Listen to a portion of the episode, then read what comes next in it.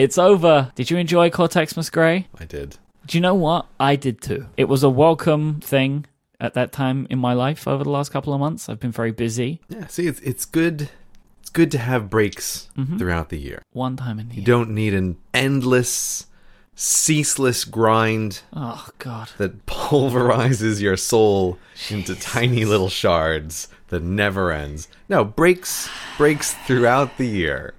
It it makes life it makes life better, Myke. And you agree. You agree now. No one's forcing you to be here. I feel like you're forcing me to be here. Am I? no, I'm happy to be here. Myke. Yeah, I'm yeah, happy yeah. to be here, but not every week. I'm in the cottage. Hey, I'm in mega office. All set up now. all finished. 100%. Well, it says 100% as it can be, you know. Will it ever be 100%? No. It's like No, that bridge, you know? The bridge that people paint forever. I don't know what you're talking about. Really? I feel like I- we've had this exact conversation before, so I'm not going to redo it. Uh, I have been I have been alerted to the fact recently that um, the way that I say the name of my office Mm-hmm. uh, makes it sound like it's spelled M E G G A R, which I enjoy quite a lot. The idea of it being Mega office. Uh, so that is that's a thing. So Mega office is fully taking shape. I have a couch, my thinking Ooh. couch.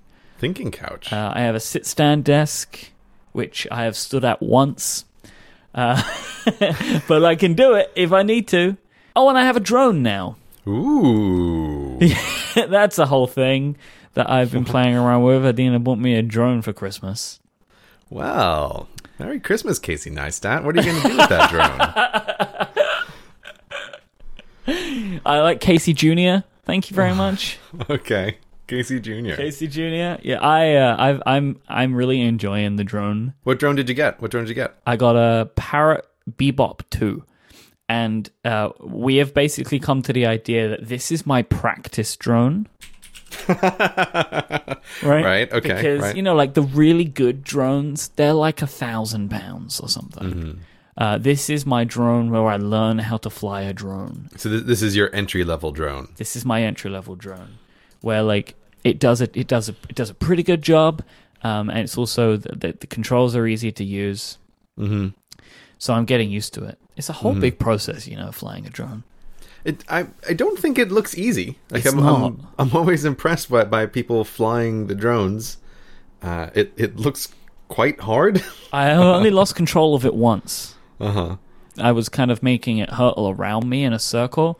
Uh, and, and this, I actually put this in my YouTube video, like a video that I just put up about my tattoo. I put um, some drone footage at the end of it, and the last clip is like the drone flying around me, and then like just it just carries on. Now, in real time, that was when I lost control of the drone. It was supposed to just keep going around me, and I didn't know where it went. it was behind me, and it just went off and nearly hit a tree. Uh, but the footage looked really good. Right. And through the magic of editing, you can cut it the frame before it would be obvious that something had gone Exactly. wrong. So it looks like you're a pro. it's the frame before it snaps back, where in like the opposite direction as I try and take control of the thing again.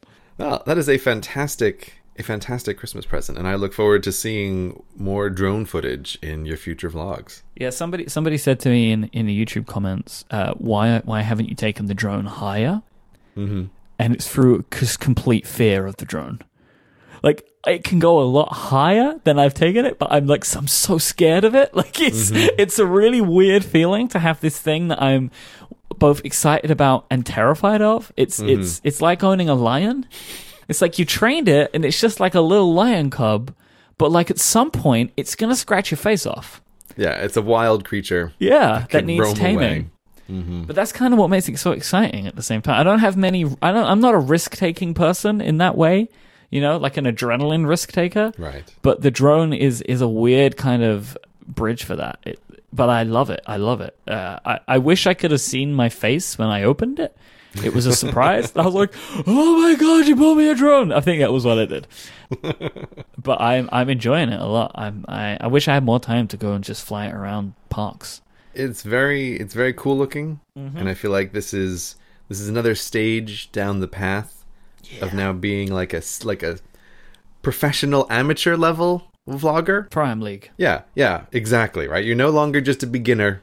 Once you have a drone and you start learning how to make it follow you around one-handed or whatever you're going to do with it, then then, you know, you're moving up there in the vlogging world. That's exciting. It's very exciting. Will you let me fly your drone? Yeah, if you want to. That's a terrible It's a terrible decision. But yes. Do you want to fly it? Yeah, I would totally love I've never flown a drone. I think I would be interested to try to fly it. See how high it can go. Yeah, so you gotta go. Go high and go far. Like, don't see the drone anymore. That's the goal. That's that's what I would want. It's like, can't see it.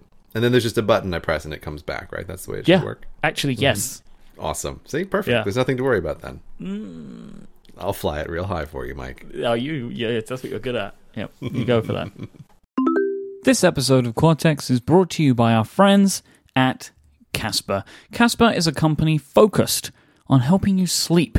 That's why they created the one perfect mattress that it sells directly to you, the consumer, and finds a way to eliminate these commission driven inflated prices that you may have been used to if you've been to a reseller or a showroom in the past. Casper has an award winning mattress that they developed in house. It's obsessively engineered at a shockingly fair price. Casper's mattress is made of supportive memory foam and it has just the right sink and just the right mounts. Plus, it's designed to be breathable so it will regulate your temperature throughout the night. Casper also now offers an adaptive pillow and soft, breathable sheets. Look, buying a mattress on the internet could seem like a strange proposition because you know you haven't got to sit on it, you haven't got to lay on it. What are you going to do? How do you know if it's going to be right for you? Well, it doesn't matter because buying Casper mattress is a completely risk-free process. They offer free delivery and free returns to the US and Canada with a 100-night home trial. So you order it, it comes in this lovely little box. You bring it upstairs, you open it, you cut the bag open, the mattress breathes itself to life, and you get to sleep on it for 100 nights before you decide if it's right for you. If you don't love it, they'll pick it up and refund you everything. But I reckon you're going to love it because Casper mattresses are awesome. Casper understands the importance of letting you sleep on that mattress before you commit to it, especially because you're going to spend a third of your life on it. Mattresses are a long term deal. And that's why Casper gives you that 100 night home trial. You can get $50 towards any mattress purchase by going to casper.com slash Cortex and using the code Cortex at checkout. Terms and conditions apply. Thank you so much to Casper for their support of this show and Relay FM. I've also taken some steps professionally. I've I've been doing some more serious things as well No. over Cortexmas. One of them is I have started time tracking. Finally. Yep, I have started time tracking. Um, the the kind of the reason for this, which I'm uh, I think we're going to get into a little bit later on, but the kind of the basic reason is because we are uh, Relay FM is looking to get like a part time assistant for me to to help with some of the work that I do. mm-hmm. But before we can kind of go down that road, Mm-hmm. We need to understand what tasks this person's going to take.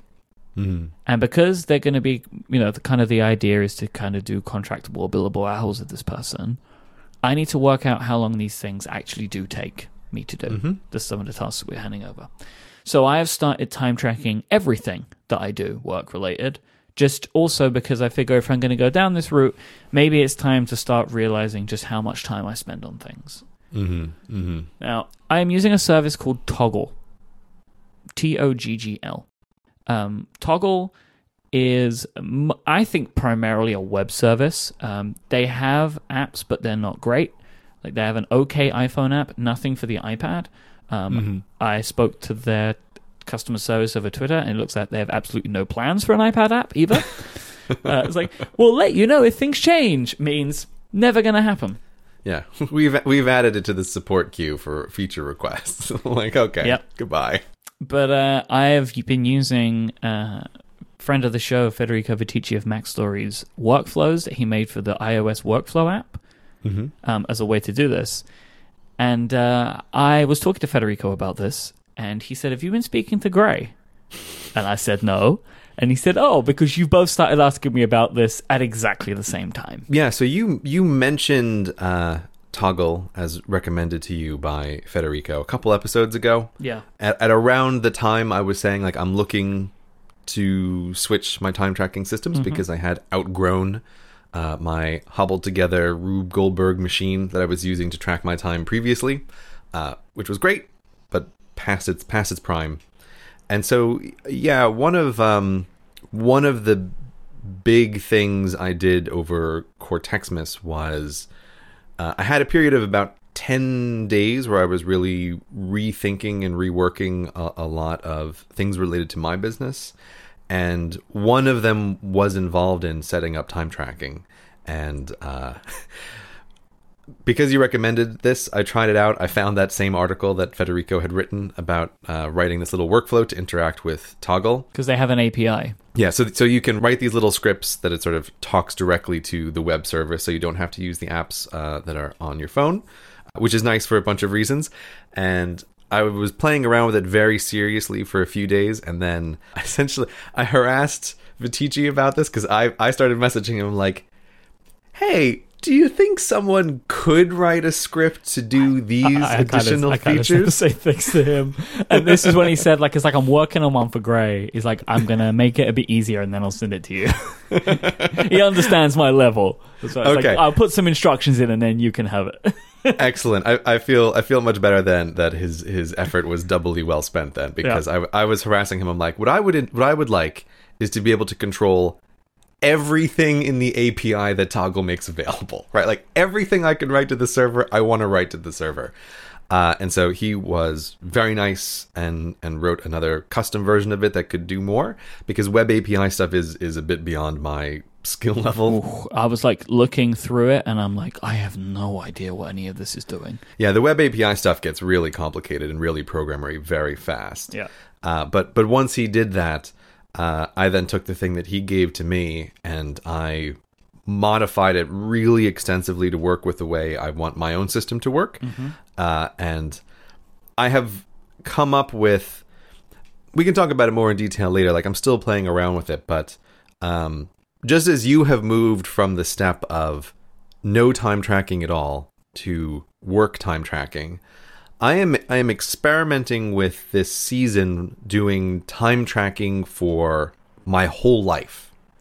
So what I'm trying to do is actually just have a timer running if I am conscious about like I want to have a I want to have an overview now not just of my hardcore work, but now that I have a stronger uh, better, more flexible in many ways system, it's like let let me push this to the absolute max at least for a little while and see what that tells me about myself because I found uh, that the first time I started doing time tracking, you learn a lot about yourself that you don't necessarily realize. Oh boy, do you! Yeah. And so I'm taking that I'm taking that like I've done the first stage of this, I'm doing the second stage of this, but this is what this is this is what I am dying to hear from you, Myke, because I always push people to do time tracking, and what I'm always trying to do is I'm mentioning I'm mentioning like one key case, right? I'm always telling you like, "Oh, you need to know the value of your of your of your time, you know, in terms of dollars," right? That's always the thing that I'm harping on. But if you can get someone down that path, now we can have the conversation about like what does your workday really look like, Myke? so I'll say before before we dig into this and and before I have to go to the corner and cry for a little while, having only been doing this for a couple of weeks, I've already started to have the thought of should I track everything? Like I've had that thought. I'm like, should I track the time that I'm reading Twitter? Like, so I can see how you've gone down that route. Mm-hmm. Like I can see the value in knowing what I'm doing at all times. I'm not going to start doing that yet, but I can see that if I continue to keep doing this, like I think that I will, I can see myself getting to that point quite quite easily. Actually, it seems like a logical step. yeah, I, I would seriously recommend not doing that at the start. I don't want to do it right now; it's too much. Yeah, exactly. Like I, I would honestly wait something like six months of mm-hmm. just tracking your work time before you even think about trying to track everything because it's it's enough to do just the work time. Like I'm constantly forgetting time as as it is, right? Like mm-hmm. just constantly forgetting them. I have been looking forward to this conversation and dreading it in equal measure because one, like I think it's like a really good thing for us to get into, but the mm-hmm. other is like I know where it's going.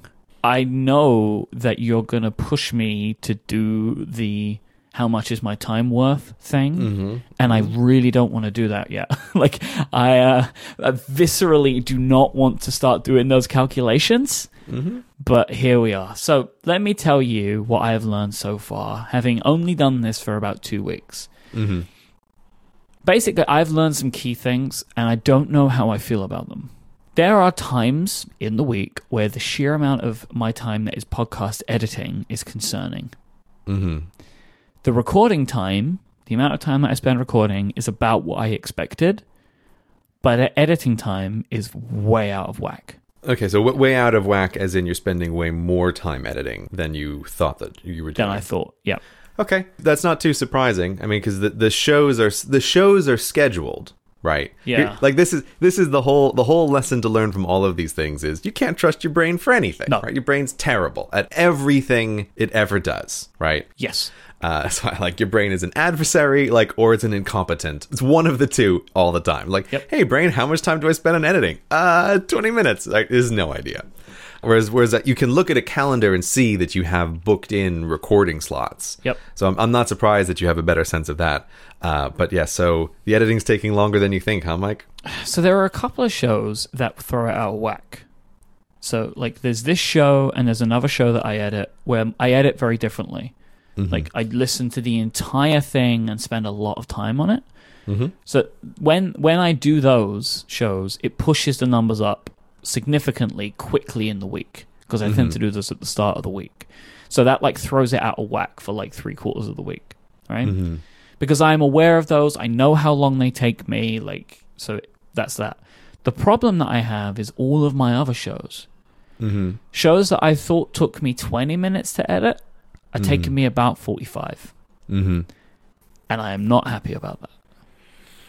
Yeah, and that that's what that's what can kill you, right? Because you you have a bunch of shows that probably fall into that category. Oh, it's like everything, Yeah, right? you're yeah you're losing half as much time as you thought you actually had. it takes me two to three times the amount of time that I thought it took. Mm-hmm. And this has been a really harsh realization. Mm-hmm. Like I was talking to Adina about this, and I was like, and I explained it to her, and she's like, "Yeah, it takes you about forty-five minutes." She's like, "I know this." Mm-hmm. Like I say, oh, I'll be back in about twenty minutes. I'm going to go edit upgrade, and she knows I'm gone for forty-five. Right. But like in my mind, it only takes twenty minutes, Mm-hmm.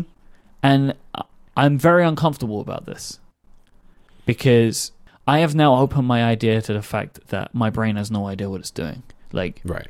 I was convinced that that was how long it took me to edit a show like that. But I'm not just off by a little bit, it's like a factor of two at minimum. Mm-hmm. Mm-hmm. this is why it is so so important to do because you you just cannot trust yourself to have any sense of how long it really takes you to do things. Right? This is Yep. this is why for for anybody listening, if you if you work for yourself, if you're working for a company, if you care at all about how you are spending your time, just do some time tracking on the things that are like most important to you and you, you like you will see it revealed how your time is really being spent like you, whatever you think you're doing you're going to discover where you are surprisingly wrong about yourself So one thing that I was wrong about that I'm happy with is the amount of time it takes me to prepare. So I spend more time preparing for shows than I thought I did. hmm But that's something I'm happy to know. So why is that why is that what do you mean So like I spend more time putting our documents together and doing research. mm-hmm. And that is the type of time that I'm pleased that I put in. oh okay because I thought that I wasn't spending enough time preparing. Like I spend about as much time as I thought I should be to make a good show, right? okay okay i see i see what you're saying all right that's good Like I was maybe self-conscious of it, but I was wrong to be. It kind of felt like if I'm not doing adequate preparation, I'm kind of like a fraud, mm-hmm. right? That like I should be prepared for the shows to make the best show that I can make. And there were times where I was like, I'm not doing enough of this, so it's like I'm kind of just like winging it. Mm-hmm. Mm-hmm. but that's not the case like when i look at the actual numbers like i'm spending about as much if not more time than i thought that i should be so i'm happy about that like and, and the thing is like the edit is the same side of it right which is like making the show better by doing the editing like i agree with that but it's it's because i had a real idea in my mind of how long that took me Mm-hmm. like I didn't have a time for the preparing because I I tend to do show prep for 7 days for each show. Like I'm always doing it. Mm-hmm. You know, like as as an idea comes to me or as a story comes to me, like I'll pick it up as I go. So like I'm not sitting down for like a block of time and doing it.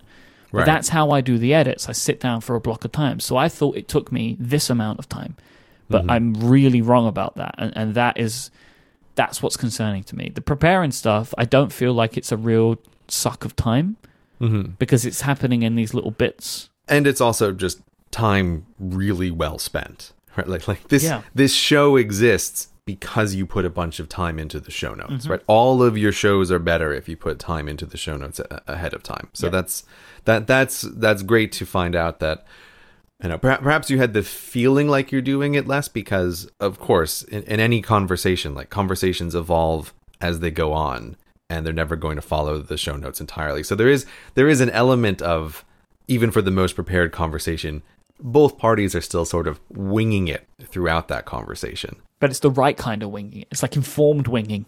yeah, exactly, exactly. Uh, so maybe that's why you were feeling that way a little bit. But yeah, the editing time, you know, that's some, that's something else. That's maybe maybe maybe something can be done about that, Myke. I, I don't know. What do you think? Not yet. Not yet. Okay. No So push.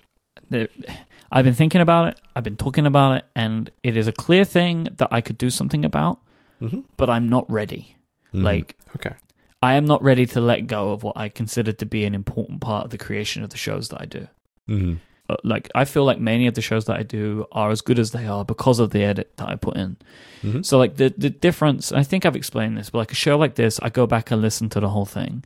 For most of my other weekly shows, I don't do that, but what I do is I take notes as the show's going on, and then I go in and fix those points.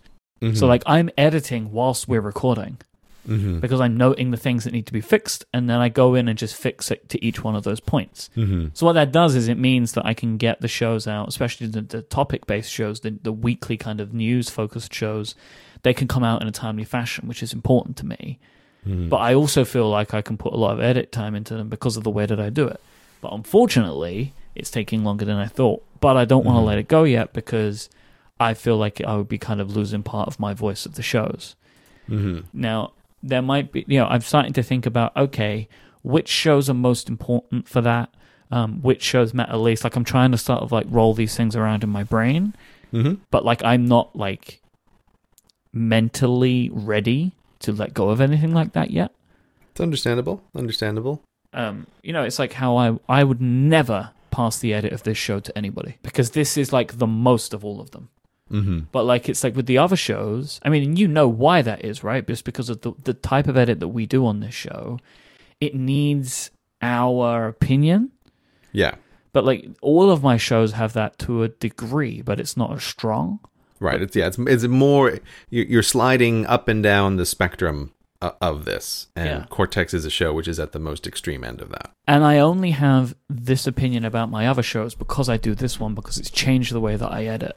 Mm-hmm. So like I more now than like 2 years ago, I feel like my editing is part of the voice and tone of voice and like character of the show than it was before. I've gotten into your mind, Myke. You've destroyed me. So if you want to take over in editing for me, that'd be awesome.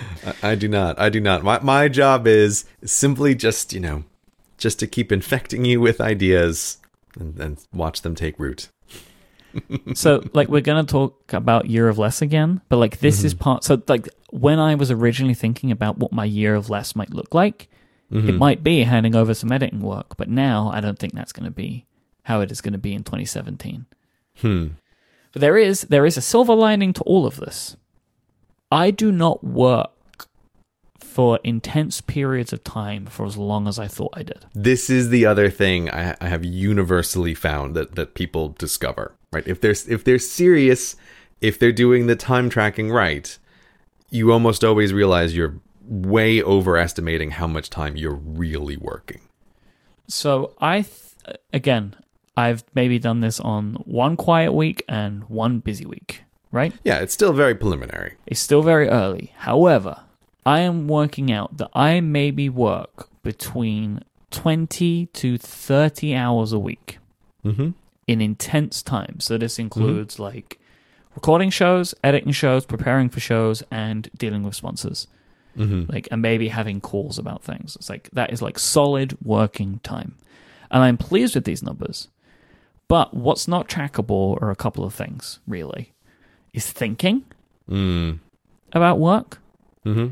And also dealing with the little things that pop up. So, Mhm. like, someone might ask me a question. Someone might send me a quick email that takes a two second reply. But these things happen for as long as I am awake. right. So, I may only work four or five hours on that Wednesday, but I could do a half an hour's work at nine, an hour's work at 10, one hour's work at 12, and one hour's work at 6 p.m. Mm-hmm. Mm-hmm. and it is the what I've realized is that it is that the fact that this work can happen for as long as I am awake is what makes it feel like I am always working. Yeah. Mm-hmm. So I don't want to do anything about this. Mhm. Right? There are ways that I can make this better. I could not look at my email other than at a specific time of the day. I could not open Slack other than a specific time of the day. Like I know I can do all of that, but I don't want to do that. That's not how I want to work. Like I currently I like to work the way that I do, which is to always be working, right? I will interject here and just say that while for many people I would recommend exactly the things that you just mentioned, I would not recommend them to you. Like I, I still think that your business and your involvement in it really benefits from you being around and available to a lot of different people at a lot of different hours. Like I, I, I really think that your availability makes a big difference to how well Relay is doing. So you, you even if you wanted to crank it down, like I think you are in a very difficult position to even do that. So the thing that it is doing though, it is making me feel better knowing this. Good, good, good. because I am realizing like I feel like I'm really busy all the time, Mm-hmm. but it turns out I'm not as busy as I thought I was. Mm-hmm. Like I am not working. Like my my the thing I used to say was I'm working for as much as I'm awake. Mhm. That's how I felt. And now I understand where that feeling's coming from. And now I'm able to fight it. Like I'm able to answer back to my brain when it gets in that mode. Mm-hmm. and be like, okay, then, smart guy, open mm-hmm. toggle and look at your report of the day. Right. Oh, three hours. so, like, this is not a, ha, look at me, like, I only work 20 hours a week. Because if I would have tracked my time when I worked at the bank, I would be really keen on seeing what that looked like because I think it would probably be less. Because, like, as I said, this is not like Myke is chatting with someone, you know, that's not billable hours. Like when I'm chatting to somebody at work or like I'm mm-hmm. going for lunch or like this is like pure time where I'm like, this is 100% work. I am like doing this, I'm doing that. Like th- this is like what I genuinely feel like a 40 hour work week actually is for most people. Mm-hmm. Not mm-hmm. everyone, but most people. Like people are not in consistent, constant, intense work from nine to five. Humans do not work like that. no hum- humans can't work like that and i think this is this is the really clear distinction to draw is uh you know like in my old time tracking system i was only tracking the really valuable hours. Like did i just spend the previous 40 minutes really writing yes or no right? And if the answer was no i wouldn't track it.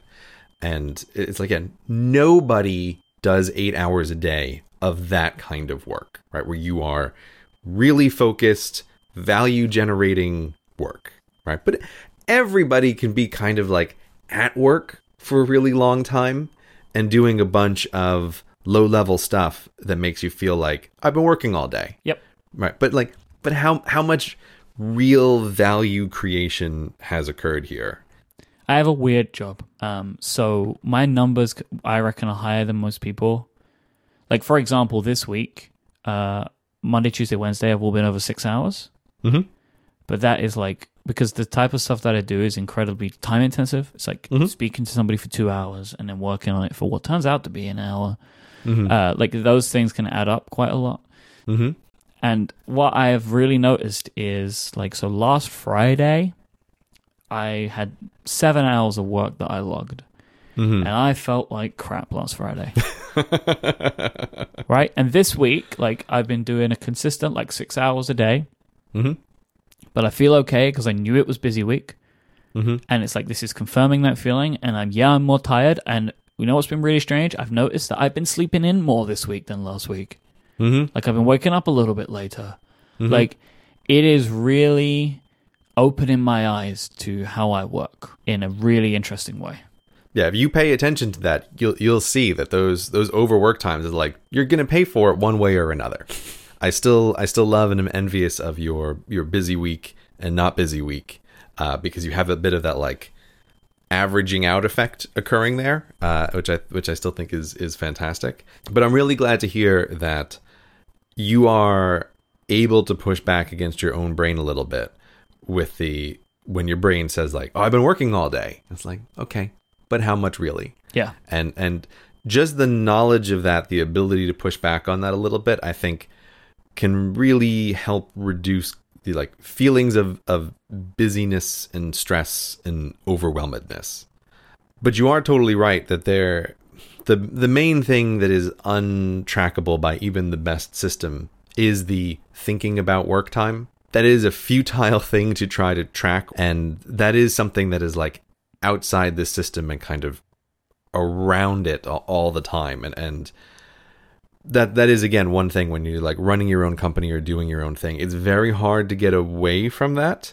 Yeah. but just trying to be trying to be mindful of it i think is is very helpful. Like am i thinking about work and doing anything about it now? Or is it just something that's on the back of my mind which is causing me stress? Like even just trying to be aware of that sort of stuff within the context of a time tracking system is is very helpful So it's been a very strange couple of weeks, but good, I think, overall. Like, I've learned some valuable things, and mm-hmm. it's already made me kind of rethink what I thought 2017 was going to be like for me. wow I know, right? Because I was, I was moving down a road, and all Mhm. it's done is just make me take like I'm I'm taking a, a sooner junction, right? Mhm. Like mm-hmm. the the goal is still the same, but the way that I'm planning on achieving that goal is different. This episode of Cortex is brought to you by Hover. When you get a great idea for the name of some project that you want to work on, a business you want to start, a website you want to run, whatever, Hover is the place you need to go to register your domain name. They're simple, they're fast, and you don't have to opt out of page after page of add ons that you don't want or need. It's just really simple. You get in, you get your domain name, you're done. You don't have to click through a hundred pages of things where you're unchecking boxes for stuff that you don't want. It's just nice and simple. Most people also don't realize that when you register a domain name by default, all of your information is made public. Many other registrars will make you pay to hide that information, but not Hover. They're on your side. They think this is just part of what owning a domain name is, and so it is included for free. When someone tells me they want to register a domain name, I tell them to go to Hover. So if you have that idea rattling around in your head, you have the name for the thing that you want to make, grab the domain right now. And to do that, go to hover.com and use the promo code Cortex to save 10% off your first purchase. That's hover.com, promo code Cortex, 10% off for you. Thank you so much to Hover for their support of this show and all of Relay FM. We had spoken about year of less a lot last year, right? That was your theme of 2016 was the year of less, comma me. Mm-hmm. And as we were approaching the end of the year, I kind of said that that was my plan for 2017. Like my plan for 2016 was make a business work. Like Mhm. make it really work. That is your Mhm. plan. Like just do it. Um, Get this machine off the ground and just make it go. So my and also like buy a house like become an adult like but 2017 for me like i want to look at what year of less looks like Mm-hmm. and my i had originally considered that year of less would be less content creation Hmm. so less shows less editing because fundamentally they are the most time intensive things that i do is making the shows Mm-hmm. But then I was like, but I like that. right? Like it's like the reason that I can sit with like 6 or 7 hours of tracked time is because it didn't really feel like work. Like it is my job, but I really love doing it. Mm-hmm. So is that the right stuff to do less of? I'm not sure. Like, I'm not sure that I would be happy with the balance after that, right? Mm-hmm. Like, making less or like turning down. Like, my thought was like, okay, maybe stop one or two shows that you're doing right now and stop taking on any new projects. But mm-hmm. I love new projects. you do. it's my favorite thing. you always get very excited when you have a new podcast in the works. or like anything, right? Like mm-hmm. the vlog. Mm-hmm. Like I shouldn't be doing that. No. Every number, everything says you should not be doing this. But I love it. Like it is it is like a hobby now. Like it is just this little creative thing that I get to do. And I've kind of come to the realization that that is not what I should be cutting down on. I should not be taking away or slimming the reason I'm doing this. Mm-hmm. Like the primary reason that I wanted this business to exist is so I could support myself to do these things. I don't have a business so I can run a business Right, right. because that's what I would end up doing. My business would exist so I could enjoy being Mr. Business Person. Right. And some people do like that. But that's not what I do it. Yeah. That's that's that's their thing, but that's not your thing. You know, it was like I think I mentioned this on the show a long time ago, which was like when I would talk to people in my old job and tell them that I was leaving to start my own thing, and people used to say to me, "I've always dreamed of running my own business." right, yes, yes. And it's like that's not a dream, right? Like, what is the thing? And then they'd be like, I don't know. I just want to have my own business. Like, and I, I think that's the type of person that like will run a business because they like the business, which is totally valid. mm-hmm. But it's not where I come from. Like for me, it's like, and I think this is the same for you. Like, I think your goals are slightly different to mine, but it's the business is a means to the end Mm-hmm. and the end is like whatever it is. And for me, it's to just make the stuff that I love. And I think for you, it's maybe more to like to have control of your life. Mm-hmm. Yeah. And they are like what is caused by the business. And so maybe what I need to do is remove some of the business. So that's where you're going to try to cut down on things. Assistant, not editor. Ah, okay. All right. This is good. This is good. So what we are currently like the the reason I am time tracking is so we can work out how many hours could I give away to someone else. Hmm. Right? Because we know if we want to if we really want to bring somebody on, we have to give them a significant amount of time so it's worth it for everyone. Mm-hmm. Right? So we are looking at hiring somebody on a part-time contract basis.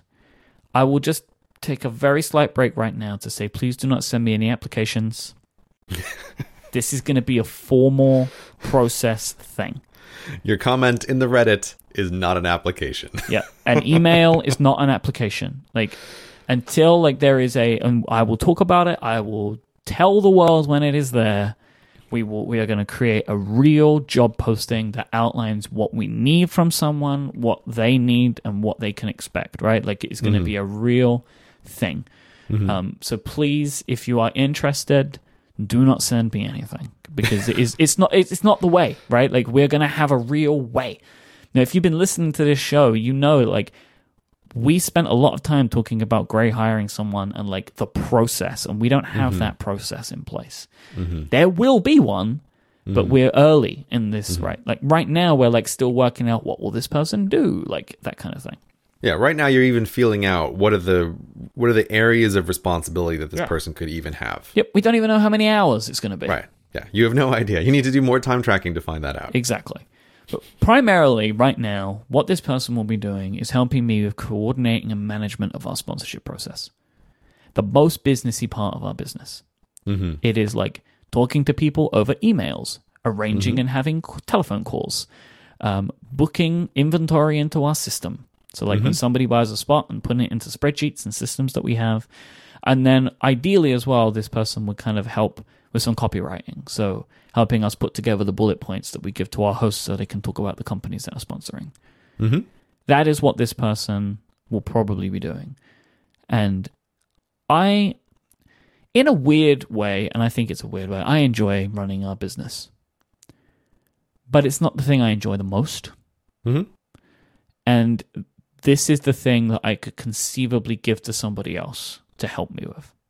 if I think of my work as art, Mm-hmm. then it's harder for me to give some of that stuff away to someone. Like, if somebody filled in for me on Cortex, right? Like that would be great for my for my graphs, you know. But that's not going to happen because it Mm. No, ruins no. the show, right? It's Yeah. me and you, so like I can't give these thumbs things down. exactly, and it would never happen. Uh, I could maybe get like an impersonator, but great, great with no.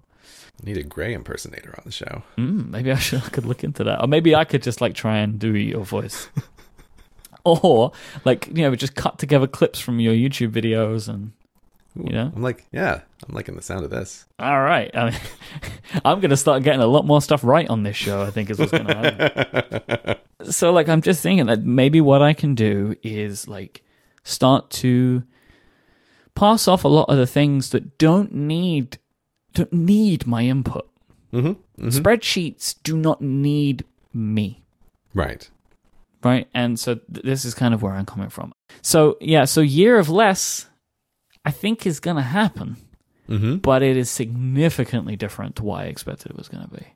This is the whole value of doing the time tracking and thinking about what you're doing and just being more aware of your work and instead of having in your mind like a like a big blob that's just labeled work. Mm-hmm. you know if you're doing time tracking like you're you're pulling out the different pieces you are thinking about them more intentionally. And then this this allows you to kind of siphon it off in your mind into different categories. And and this is this is exactly how I started. Like you know um the one not super valuable category that I did track because I just wanted to be aware of it was what I I threw everything else under the category of administration right? So when I was tracking time I was Yeah. like am I doing emails? Okay this is administration. Am I doing stuff related to taxes? This is administration. Am I fixing a typo on the website? This is administration. It's just it's like essentially anything that needs to get done but is not related to revenue production Yep. right or product production Yep. like all of this just is filed under administration Do you want to know what one of mine is called? what Sponsor aftercare. sponsor aftercare i Yeah. like that That is like such and such person has an email that they need, but like the deal is already done. Right. Now it's just like little bits and bobs. right right there's know. aftercare that needs to happen. Yeah, like fixing a URL or like delivering a contract. Like it's it's things that are just they happen afterwards. They're not you know they are not directly revenue generating, but they need to occur. Right. There are things that need to happen. Mm-hmm. And it, and it was being aware of not even the sheer amount of hours that I was spending on administration stuff, but but simply becoming aware of okay, which subcategories in this administration land can I get someone to help me with?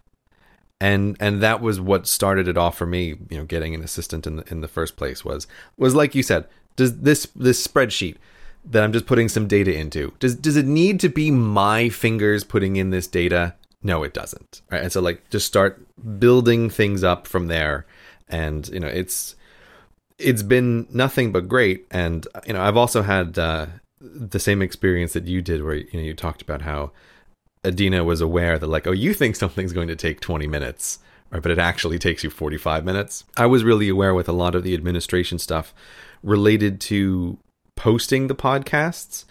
I realized through time tracking the same kind of thing. Like I thought this was a 45 minute job tops, but turns out all of the steps took me a whole afternoon. And I didn't know this, but my wife always did. When I said like, "Oh, I'm just going to post the show. I'll be right back." And she, right, and she's like, "He's gone for the whole like for the next 3 hours." You emerge from the cave two days later, Yeah. bleary eyed. Yeah, it's like he thinks he's going to be right back, but he never is. Like this this takes a long time to flip all of the switches and like do all of the things to make a thing go live. And and so that was one of these cases of like, okay, these steps, does it have to be me doing this? No, it doesn't have to be me doing this.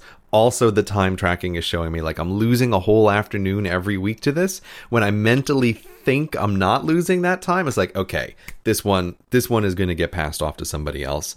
And and like and for me, the year of less last year, letting go of a lot of the reins to that kind of stuff was was a big deal. Uh, but it was, you know, the end of it was just great. It was fantastic to do. So right now, my time tracking is, is quite basic. Mm-hmm. So I'm interested to kind of see a little bit how you're doing it. Because all I'm doing right now is I have got some projects and tags. Mhm. And that's all I'm doing. So a project might be show recording, a tag might be Cortex, and that's it. Mhm. So like I'm just keeping it like super basic because you can add all these like descriptions of the tasks and stuff like that. Mhm. I'm not really doing any of that right now because I'm trying to make it as simple as I can for myself to just be adding it in. Mhm. But does Mhm. that sound like a reasonable system to you? I mean, here, here's the thing. It's it's so personal doing Right. something like this. Uh, it entirely comes down to what are you trying to get out of it, and you know, when I talk people into this, I always suggest like just start with the simplest thing possible. Yeah, it's like I went. I decided to go really high level with Mhm. it. You know. Yeah. And I think that's that's perfectly fine. Like if if anybody's starting time tracking against like just track your your best high value hours and like leave it at that, right? Mhm. That's totally fine. Because I think what what happens is you either discover that this is like um basically there's a feedback loop that happens with some people, right? So so some people they'll do time tracking and then they'll stop and they'll realize like okay i have some insights i have some idea about how my time is being spent but i don't feel the need to keep doing this all the time. But for some people it ends up becoming a positive feedback loop where you you feel okay i've started this. I'm getting value out of this and then it can make more sense to try to more fine grain down what is actually occurring and so obviously I'm in that second camp and now you know it's been Yeah. a long time since I've been time tracking. I've been spending a lot of time with Toggl and this is why I was harassing uh, Federico to give me every option because I'm going to use them all to do this what I would say as fine grain as I think is reasonable but probably most people would think is an is an unreasonable amount of detail. But the the high level picture for me is I want to be able to see how much time just in total do I spend on Cortex, right? How much time do I spend on Hello Internet? How much time do I spend on the YouTube videos? And I do have breakdowns in there. Like it's going to be interesting to me to see like how much time is spent editing versus recording or how much time is spent writing versus working with the animator. Like th- those things are interesting but ultimately it really is that like that that high level stuff is where most of the value can come out of. Mm-hmm. So i think as long as you have like a, a reasonable high level breakdown that makes sense to you about what you want to be keeping track of and what is important to you i think that's fine uh, but you know you can get you can get really crazy with this i'm just thinking that this is this is slightly crazy but i set up a little um, system with Toggl using uh, zapier the other if this then that service i set up a timer that starts automatically when i should be awake Oh. and the timer is called sleeping in Oh. Right, so- what? That's amazing. So at the minute my alarm goes off, a timer starts which is called sleeping in. I like that. And I'll tell you, that is really effective to getting you out of bed because you know you're sort of like half awake and when you're self-employed there's a bit of like does it matter if I get up now or 5 minutes from now? No, it doesn't. It's like but now it does because Someone's watching. Exactly. I have a, a black colored top level category in my system called sleeping in, and I want to see that bar be as small as possible. And so that's that's that's an example of like one of these things that like maybe a little bit far, but I but like I actually want to know like how how much time do I end up spending sleeping past when I think I should be up, and then this also acts as like a little motivator. And so it's like you know as long as it's like a few minutes, that's fine. But I just want to see, and knowing that it's there is really helpful. Yeah, I'm close to like setting up the Zapier stuff to just do some automatic things. Like, as you said, I don't really need to be pressing buttons to track when I record shows because I know how long I'm doing that for. Mm-hmm. And so this would just be that like Zapier is like another web service. It's like if this, if this then that, um, Mhm. but it's a little bit more advanced with some of the stuff that it can do, and it's a paid service as well, right? I think although this there is a paid component. Yeah, it's free to a certain level and paid after that. So there would be things that I could do that it could watch my Google Calendar and it just automatically log time based on an entry. Mm-hmm. And I find that kind of thing really interesting. This is, if I was going to set like another theme of my year, I'm I'm really interested in making my computers and my technology work for me.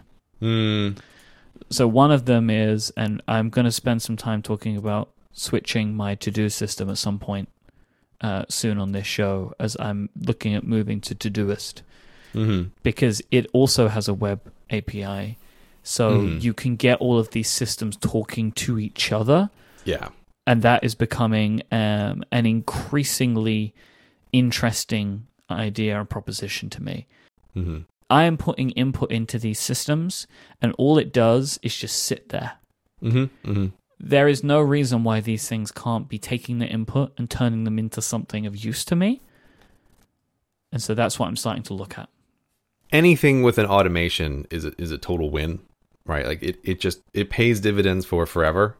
So I actually just because I'm curious to, to see, I do have a, a top level project which is called automation because I do want to see like how much time does it take me to actually implement these systems, right? And, and to actually get these things working and to think about like what is what is the payoff in these. And this is also the case of like, oh, okay, we talk about it a bunch on the podcast. I end up feeling like I'm working on this stuff a bunch, but the actual time tracking data reveals like this is the time you spend on automating um, the time tracking thing itself, or like I spent a bunch of time uh, reworking my email system to do some stuff automatically. It's like this is a trivial portion of the time you spend working. Mm-hmm. And I'm also tracking it in a time when it is going to be ludicrously lots, right? It's like between the start of December until now, I have spent 10 hours and 53 minutes working on various forms of like setting up my systems. And this is this is a time when I'm redoing my entire time tracking. I redid my entire email, and I'm also redoing a whole bunch of stuff related to my own task management. And this is the kind of thing that, like, this level happens maybe once every two years on average. And so, like, it's just, it's really interesting just to see in the data. It's like, this is a trivial amount of time that will dramatically decrease as we go forward, uh, but that just keeps paying dividends uh, forever out into the future. So, I'm not even really doing thinking about doing these types of automation things to save time. Mm-hmm. It is to have these systems doing something that I cannot guarantee, which is remembering. yes, yes. It is like computers won't get this stuff wrong. My brain does. Exactly. And Yeah. so I want these types of like redundant systems to be occurring, things to be triggering, things to be firing. Mm-hmm. And like I'm really like the, you know there are two people in my life that I'm taking this inspiration from greatly, which is you and Federico. Mm-hmm. And the way that you two work is something of great interest to me. Mm-hmm. Clearly, right? And and and I want to be like you both, the way Mm-hmm. that you work. You know, like I I've seen some of the things that Federico is able to do with these automation systems, and they are frankly mind blowing. Mm-hmm. And and I really want to be able to start relying on this stuff more, especially as there is a chance that I am about to start working with another person cl- closely. Yeah. Yeah. You know, I work with quite a few people in my life on a very close basis, but the way that I would potentially be working with an assistant is very different. mm-hmm. And I feel like that's going to start to change the way that I work significantly. Um, so yeah, that, that's going to be quite an interesting change. And so I figure whilst I'm going through all of this, how about I start set, putting some systems in place to get a virtual cloud assistant as well.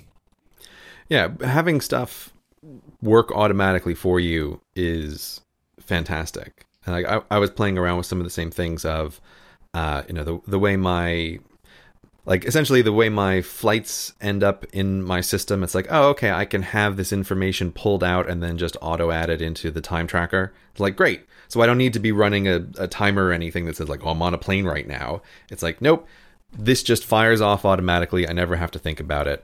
And it's just there. It's just there as part of the data. And anything that can happen automatically is is a big is a big win. Uh, so I, was, I was actually really annoyed because I was I was digging around in um, workflow and I wanted to write a little workflow that could pull out like the exercise and mindfulness data automatically but it seems like i can't quite do that but it's like ah oh, here's the thing i just like there's data right there i just want to automate it and pull it out. Eventually that'll happen right but not right now i still need to be flipping flipping switches manually. But anytime you can set something up automatically and then just never think about it again i feel like it's such a huge win it really is. One last thing with the, with the time tracking though is I think like you've been doing it for 2 weeks and that's great. But you really can't trust the data until you've been doing it for a little while. Sure. Because you do always have this in the beginning there's there's two things that are happening. There's one is you're setting up and getting used to the system in the first place. Uh, which can be like quite a mental shift like you were like you were saying as well just you're kind of forgetting about timers sometimes and you just have to think about it you're even thinking about like how do you categorize stuff and then this can also end up causing like a bit of an observer effect where you can end up feeling like you're kind of performing for the clock because you're much more aware of like I am time tracking now. I should really be doing something. Right. Uh, like right. this this is uh, this is like the Hawthorne effect. Like any kind of observance will increase productivity on a temporary basis. Like there's an observer effect here. It's just that the observer is you.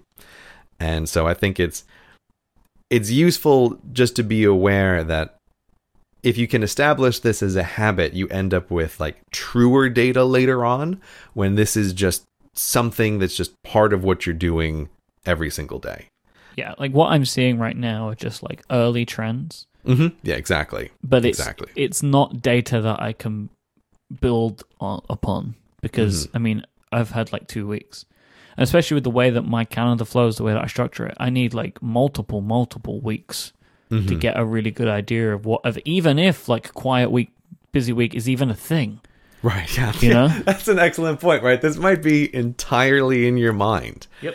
Right? You're just thinking like, "Oh, my week with Grey, it's so relaxing. There's only one one show to do. Like, it's quiet week, very little work." But it might not be the case. Yeah, I've renamed it to like stroll in a meadow week. You know. Yeah, yeah, Yeah. that's right. That sounds about right.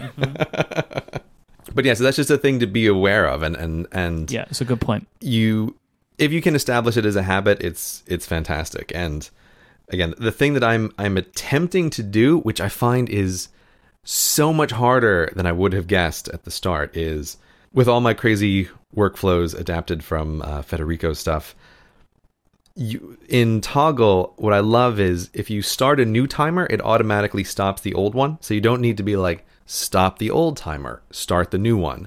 Uh, i've been setting it up so that i can just on my phone like press a bunch of buttons and it will automatically start like a very specific new timer. And what i want my goal to be is that for this season essentially like i wake up and i'm always just starting a new timer right? That like throughout the day there's no point that i ever like stop a timer. I'm always just starting something new until the end of the day and then i stop it. But when you're doing very intensive time tracking and what i what i am finding absolutely fascinating is how intentional it forces you to be about the whole day. And like the, the first few days that i was doing this is like i'm having a hard time logging eight hours of what I'm doing. Like there's there's so much like unintentional time where you're thinking like, what exactly am I doing in this moment? Like what is what is this thing? And like I have found that absolutely fascinating to observe. Like not just not just the work hours, but like all the hours, what are you doing? And being aware of how often your brain kind of slips into like, I'm not really thinking about what I'm doing mode and and trying to fight that. It's like existential time tracking. it's it totally is. It totally is. But i, I have i have two categories that i've i've put in uh, my system which are like unintentional video games and unintentional media consumption. Oops, a video game. but here like here is the thing that is a sub like if you pay attention to it that is like a subjective experience that can happen and i think it happens to a lot of people where it's like did you mean to watch a bunch of youtube videos or did it just sort of happen and it's an hour later I will notice that I have been like accidentally playing Super Mario Run Mm-hmm. this week. Mm-hmm. Yeah. So it's like, ah, I need to go and do that thing just after two games. right exactly right? But that but that's that's how your brain gets you right? That's how your brain tricks you. It's like oh we're just gonna get one more you know pink coin. That's all it's gonna be. We just gotta finish that one right? And then like two hours later. Uh so like but but i think like that is a perfect example of a like a category that i'm i'm just being aware of as a thing. Because i also think it's important to to divide it into intentional versus unintentional. Like what I don't want to do is be tracking a category like video games because video games are a form of enjoyable recreation for me. But what I'm trying to see this season with the time tracking is like I want to shift more of my video game and media consumption time from the unintentional category to the intentional category. Like that's that's one of these things that I'm trying to see with like my leisure time, how am I spending it and and just how to be more intentional about the things that I'm doing. you keep saying season? Uh, It's Oh. just like the Grey TV show. This season, this season of Grey's life. Oh, What's this all about? Um yeah, okay. Uh uh oh, he's been caught out. no, it's, it's I I didn't realize I, I didn't realize I was doing it. Um, okay, so sometimes I I I've, I will realize that I don't like a word, and I'll end up trying to find a better word to describe what it is that I'm thinking about. And for me, one one of these things that has just ha- I will try to fix it in the future, but I don't I don't know how much I can do it. Is I've always thought in terms of quarters but I've just never liked that. And so in a bunch of my documents and other things, essentially anywhere that I had the word like quarter, hmm. I've switched this over to think about seasons. Like seasons make way more sense to me. So it's a season as in like fall and summer, not season as in this season on the Grey you, Show. But you don't really mean fall and summer, though, do you? You mean Q1, Q2, Q3, Q4. Well, I mean, you know, yes, but not really. It- you know, Uh-huh. because I'm not actually the the reason I can. Here- Here's the thing: the reason why I kind of didn't like Q1, Q2, Q3, Q4 is when I'm thinking about my own. li- Basically, like I have just come out of. Look, you, you asked me the question. Like you're No, you, no, you I know, I know. you're pulling on a little thread. It's really fun to watch you scramble. Well, no, I'm not scrambling. What I'm trying to do is thinking about like how much do I have to explain to give you a satisfactory answer? No, I get. I, I tell you what. I let me see if I can help you. Like you don't work January to March, like April. To, it's not like that. exactly. Yeah. Yeah, but it is still cut into four, but it's not four by three. Yeah, ex- that that that's about right. And and really, um, in in turn, it.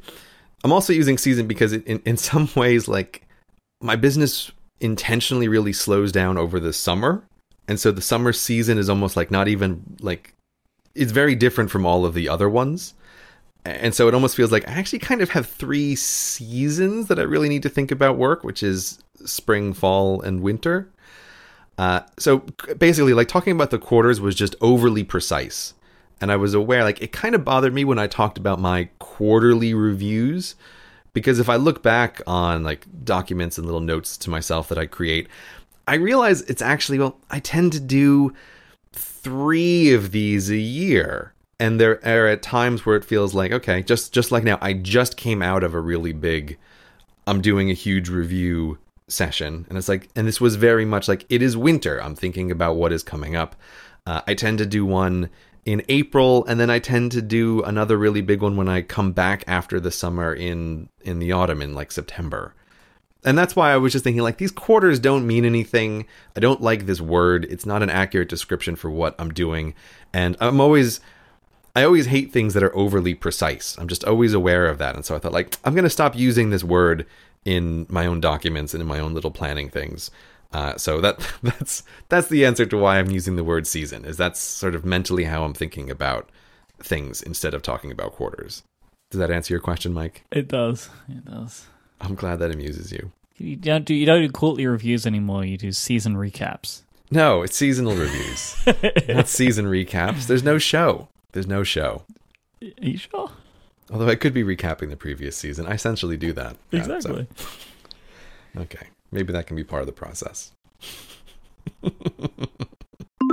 This episode is brought to you by our friends at FreshBooks. Now, you may be out there working an independent life. You may be billing people. You may be invoicing people. You may be a freelancer. If you are, you know what it's like to race against the clock to wrap up the projects that you're working on, to prep for that meeting or call you have later on in the afternoon, all whilst trying to tackle that mountain of paperwork and get those invoices sent out. This life can be challenging. This is the life of a freelancer, but our friends at FreshBooks believe that the rewards of this are worth it, and they build tools to make all of the challenges easier for us. The working world is different now. With the growth of the internet, there are opportunities to be self employed that just never existed before. Like Look at me and Grey. I make podcasts, he makes YouTube videos. These things didn't exist before. So, to meet these needs of this growing internet economy, FreshBooks has been working tirelessly to create an all new version of their cloud accounting software. The new FreshBooks has been redesigned from the ground up with that idea in mind. It is custom built to work exactly the way that you do. You'll be able to be more productive and organized whilst also being paid quickly. The all new FreshBooks is not only really easy to use, it's packed full of powerful new features. You can create and send a professional looking invoice in less than 30 seconds that is all built in a new WYSIWYG interface, so you'll know exactly how your invoice is going to look when it arrives in your client's inbox. You'll be able to set up online payments with just a couple of clicks and get paid up to four days faster than anybody else. And you'll see when your client has seen your invoice too. No more guessing games, no more chaser emails. And with FreshBooks' all new notification system, every time you log in, you'll get an update of what's changed with your business and what needs your attention. All of this is coupled with a beautiful new design, which is all focused on letting you know how your business is doing. FreshBooks is offering a 30 day unrestricted free trial to listeners of this show.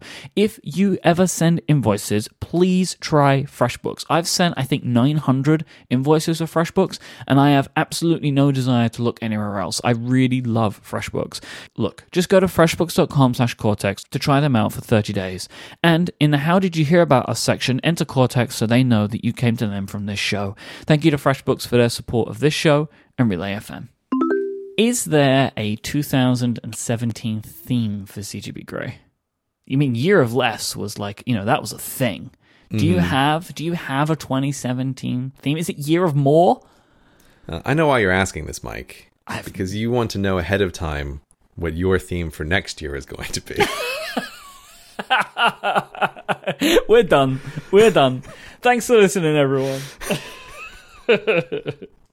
I, I do I do have I do have a theme. This is a this year it's going to be a little bit more vague and it's not going to be a surprise for close listeners to the show.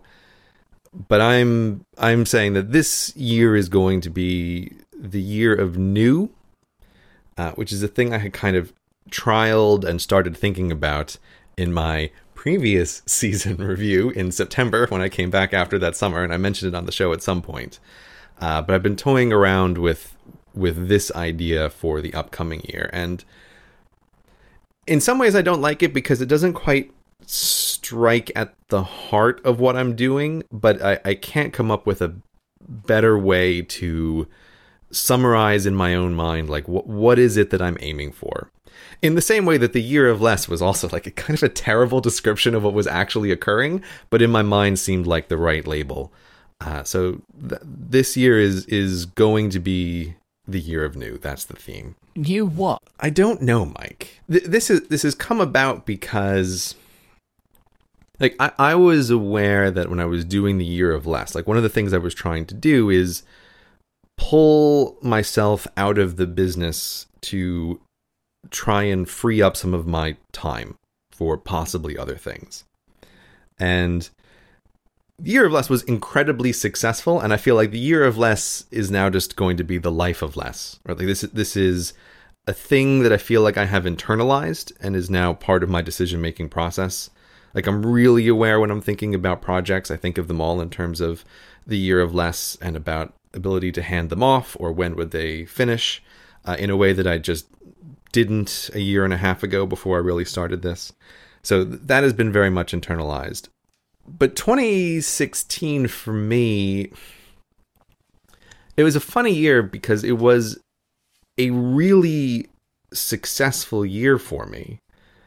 But it also felt like, even though I was removing myself from the business and gaining back some time, I didn't feel like I was amalgamating that additional time into anything new. Like I wasn't necessarily doing anything with that time that that wasn't just like more administration work, like or something else. And so I'm I'm aware with the year of new that what I'm trying to do and what I actually spent a, a bunch of um, my seasonal review planning for and, and setting up is trying to amalgamate a bunch of that time into more useful batches that give me the opportunity to do other stuff in any form. And so some of these, like, I don't have a, a very clear plan here. It's just like I have a list of personal projects and some side projects that I have wanted to work on for a long time, but in 2016 essentially made very little progress on because I wasn't really using the additional time gained in blocks in in a useful way. So that's something that's on my mind. I'm also just aware of with the year of new part of what I'm trying to do is align my working calendar with my wife's working calendar so that when she is not working, I can also be there more. And so we can have the possibility of doing something new, like maybe traveling somewhere, which usually when she has off, unless it's the summer, I would always find myself just too busy to really go away somewhere else. So there's a lot of things for me that are in this label, but it's r- related to just trying out new things and some novel experiences. Like this is this is all for me what i'm thinking of is like the year of new year of new stuff. Does year of new mean year of more? i think the time tracking will have to show that right? Because there's i've just realized that there's like a bias effect when you do things that are different than what you normally do your your brain tends to think of these things as taking up more time or like you're being really busy and i was just i'm i'm aware of like wanting to a little bit break out of like the 2016 routine that I was in.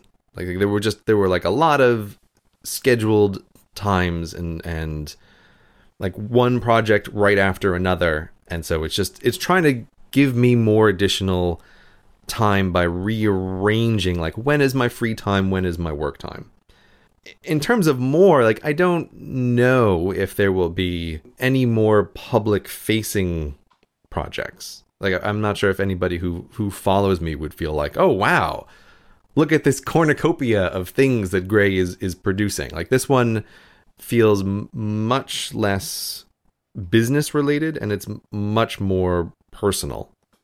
Uh, and this that is, makes sense. Yeah. yeah th- this is why like there's you know there's always trade-offs in life and this is this is like it took a lot of thinking about and and planning for and and setting this up so this is one of these cases where it's like well i am going to have to take some work and energy out of the business and redirect it to the personal if this is if this is going to happen uh so yeah i would say this is much more of a personal one than it is like a it's not like the year of starting a whole bunch of new businesses, all of which are going to be public. Like that is not what the year of new is.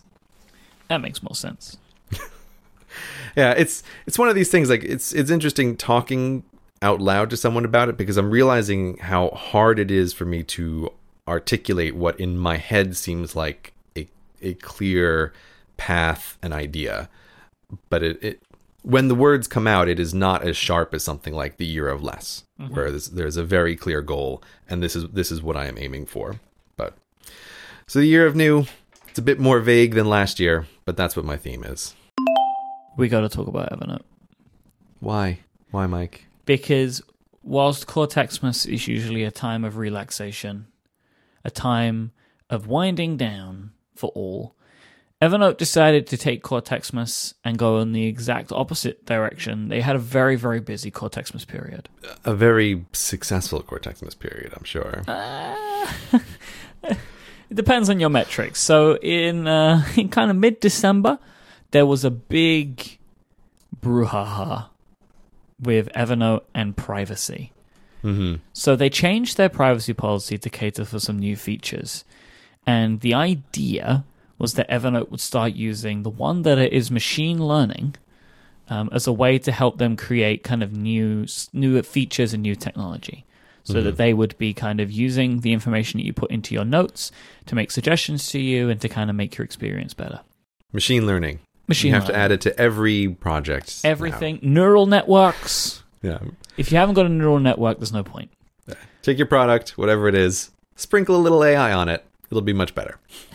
That's how those investment monies come in. Yeah. However, the policy that Evernote revised and created stated that employees, Evernote employees, would be periodically checking people's notes to ensure mm-hmm. that the machine was doing the right thing, that it was categorizing them correctly. Mm. That's bad enough because it was automatically opting everybody in. But the mm-hmm. worst part was it explicitly stated in the privacy policy you cannot opt out of our employees looking at your content. Yeah. The internet basically set itself on fire over this. Yeah, which which I don't blame people about. Rightly so. Because again, your your service is marketed as essentially like a brain. Like Yeah. here is your digital brain. Just put everything you ever want to remember into this thing. And it is very rare that a privacy policy is so explicit in telling you what it's going to do. Yeah, usually they're a bit more vague about what's going to happen. They're just like, no, we're doing this. Mm-hmm. So Evernote then went kind of on a, a tumble. Um, as at first they kind of said, don't worry, everything's anonymized, so, you know, they're not going to know who the note belongs to. This didn't change people's anger, right? Which I kind of guess is not the point. It's not the point that they can say, oh, this note belongs to Myke. It's like, these are, these are my things. Like, you shouldn't be reading them. Yeah, and also whenever a company talks about their data being anonymized, eh, you know, I, I've seen enough examples of how trivial it is to de-anonymize the data. Yeah. And then, and also, it's like, do you have your own name in your own note? right? Like, Yeah. i- are you anonymizing that? Like, did so? Did somebody read the note to make sure it was adequately anonymous before redacting it? Because I could literally have a note in my Evernote which had your personal information in. Right. Yeah. I could have saved your address, your phone number, and your name into an Evernote note Right. because of their business card app that they had, which saved notes.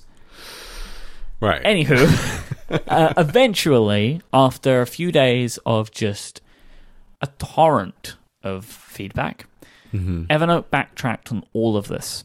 They published a blog post saying that they would stop this initiative and spoke about how privacy is at the center of what they do mm-hmm. and that they will be further revising their privacy policy to strengthen this in the future.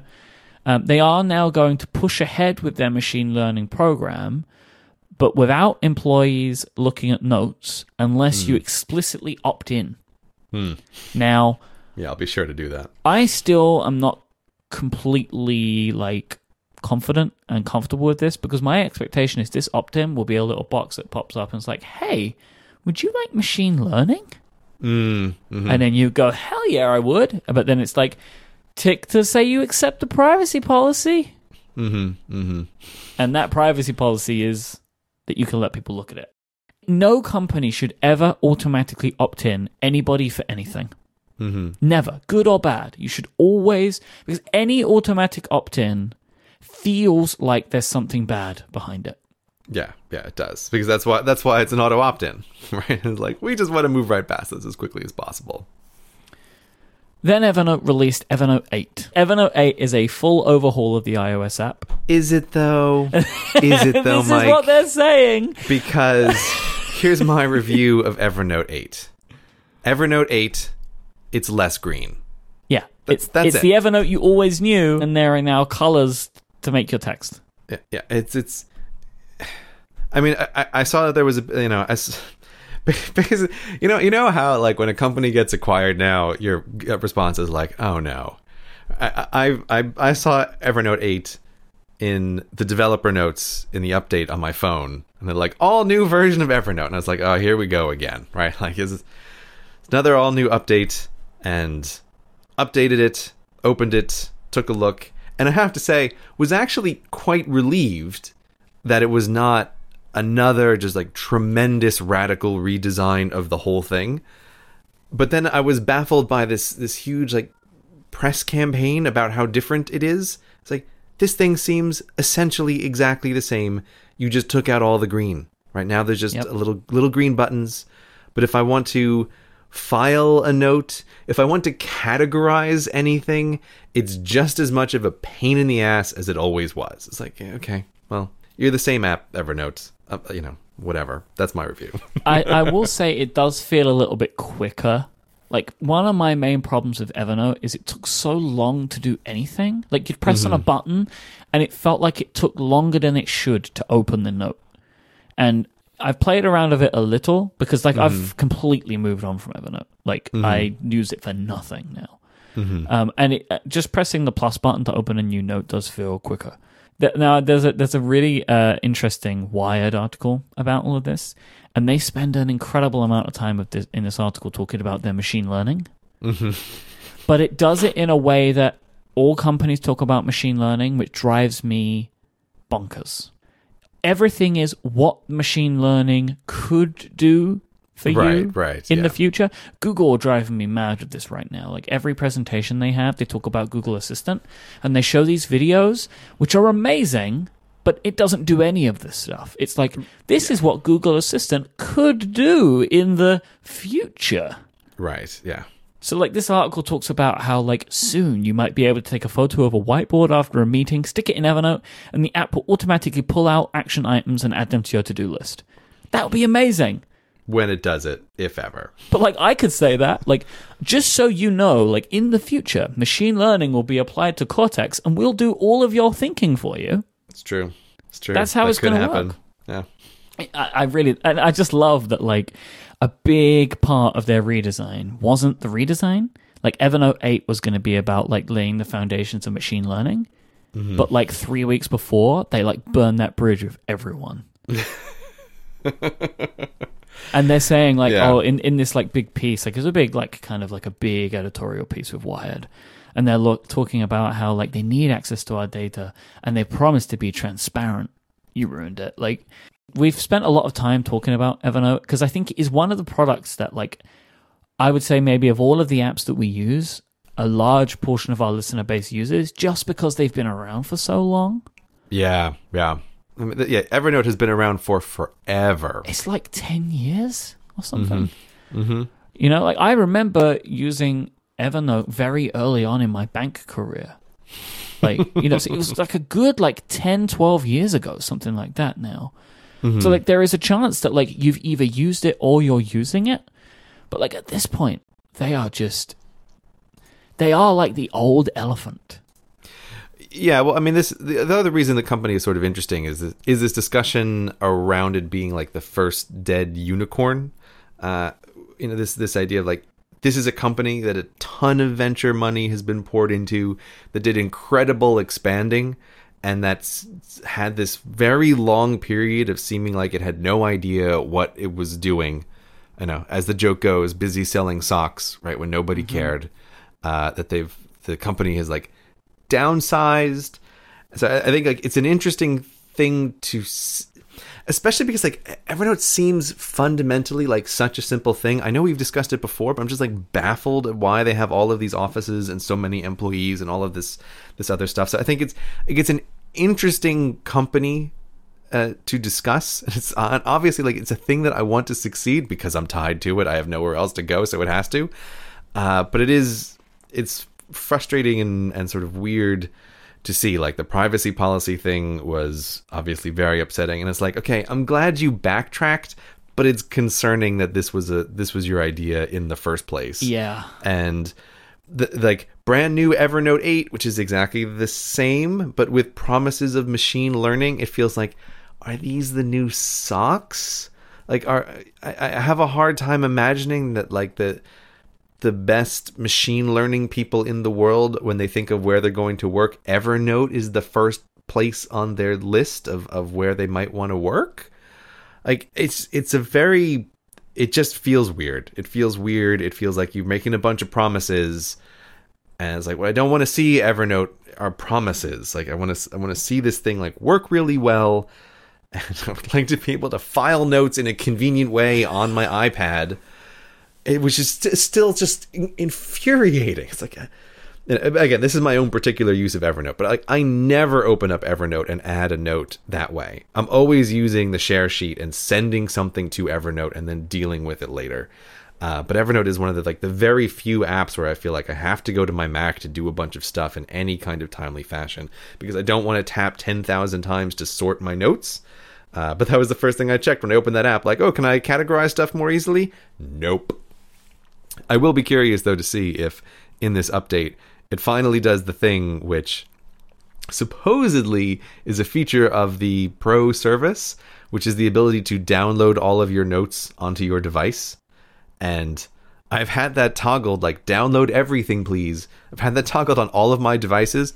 Never works. Never works. Not ever, which is a great thing to discover. Like when you're flying on an airplane, you want to look through a bunch of notes for a project that you're working on. It's like, oh, they're not here. Or the, the notebooks that it does download, my absolute favorite thing is by download, it means downloads the text, but no attachments. Like, oh, okay, great. Thanks. Thanks. So I'll be curious to see if that actually works this time around, but I haven't had a time to test that out, let alone give it time to actually download the thousands and thousands of notes that I have. I feel sorry for you. I feel sorry for me too, Myke. Like you're just stuck now. Like you've tried everything. You're just stuck with you're stuck with them.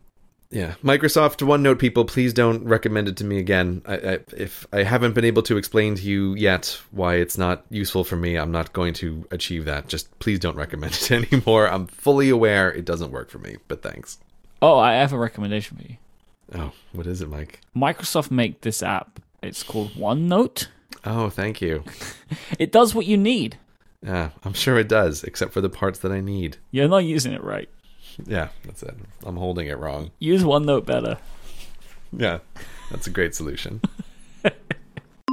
So during Cortexmas, the Cortex subreddit um, were keeping themselves entertained uh, whilst the show was was having its seasonal break, and uh, I I there are a couple of things that popped out to me that I really enjoyed. One of them is a Google Doc, which was created by this, the Reddit user Dr. OpenMind, where they are going through the show, and they're up to episode 37, and they're going through and writing out the things that they have learned from the show. but they're not like completely as you would expect them to be. Mm-hmm. So, like, there are lessons in there, but there are also like pieces of information about us. Like, for example, how to be more productive. Grey feels more productive if he works while the dishwasher or the laundry machine are working. It's true. It's it's true things, but they're like weird things. It's kind of uh, like a it's an interesting thing to like look through this document and see like what did this person pick out. Yeah, this- no, this is really fun to see. It's it's like somebody's personal trip through Cortex and making notes as they go along about various things. Uh, so yeah, I think this is definitely something to just take a little look through. It's it's very interesting to see what somebody else gets out of the show, uh, and it's a it's a lot of work to compile it all together into this big document. Uh, but I definitely I definitely was interested to flip through the pages and see what they were getting out of the various episodes. And also, there is something that which I have I have wished for for a long time, and it's finally happened. Somebody has taken a part of our show and created an animation. And they picked a great moment, which was actually in episode 37, where we're talking about stickers in iOS 10. Mm-hmm, and mm-hmm. I have watched this video three times, and I find new hilarious things in it every time. Mm-hmm. Um, so I'm going to put it in the show notes. I really recommend people watch it. The animation style is like super weird in like a great way. Um, it really reminds me of Grade A Under A I could see I can see that. I could see that. Yeah. because it's like super bare bones but full of inside jokes, and everything is written in Comic Sans, which which I love. yeah, it's it's it's a fun little animation to look at. It's very Microsoft Paint Yep. style looking. And the, the thing that I'm aware of is is the person who put it together. They spent a ton of time on it because as someone who's done animation, like I'm, I'm always just so aware of all of the cuts and all of the changes that have to happen on the screen. And the video is so fast in some places, so is this is is a huge amount of work. Uh, but I have to say, I, I, I really enjoyed it, and it was uh, it was very funny to hear that little segment of you and me talking about you sending me stickers with like dopey music playing underneath it the whole time, right? It just it, it made the thing very entertaining. So it looked like a fun Cortexmas project for someone, and listeners should check it out.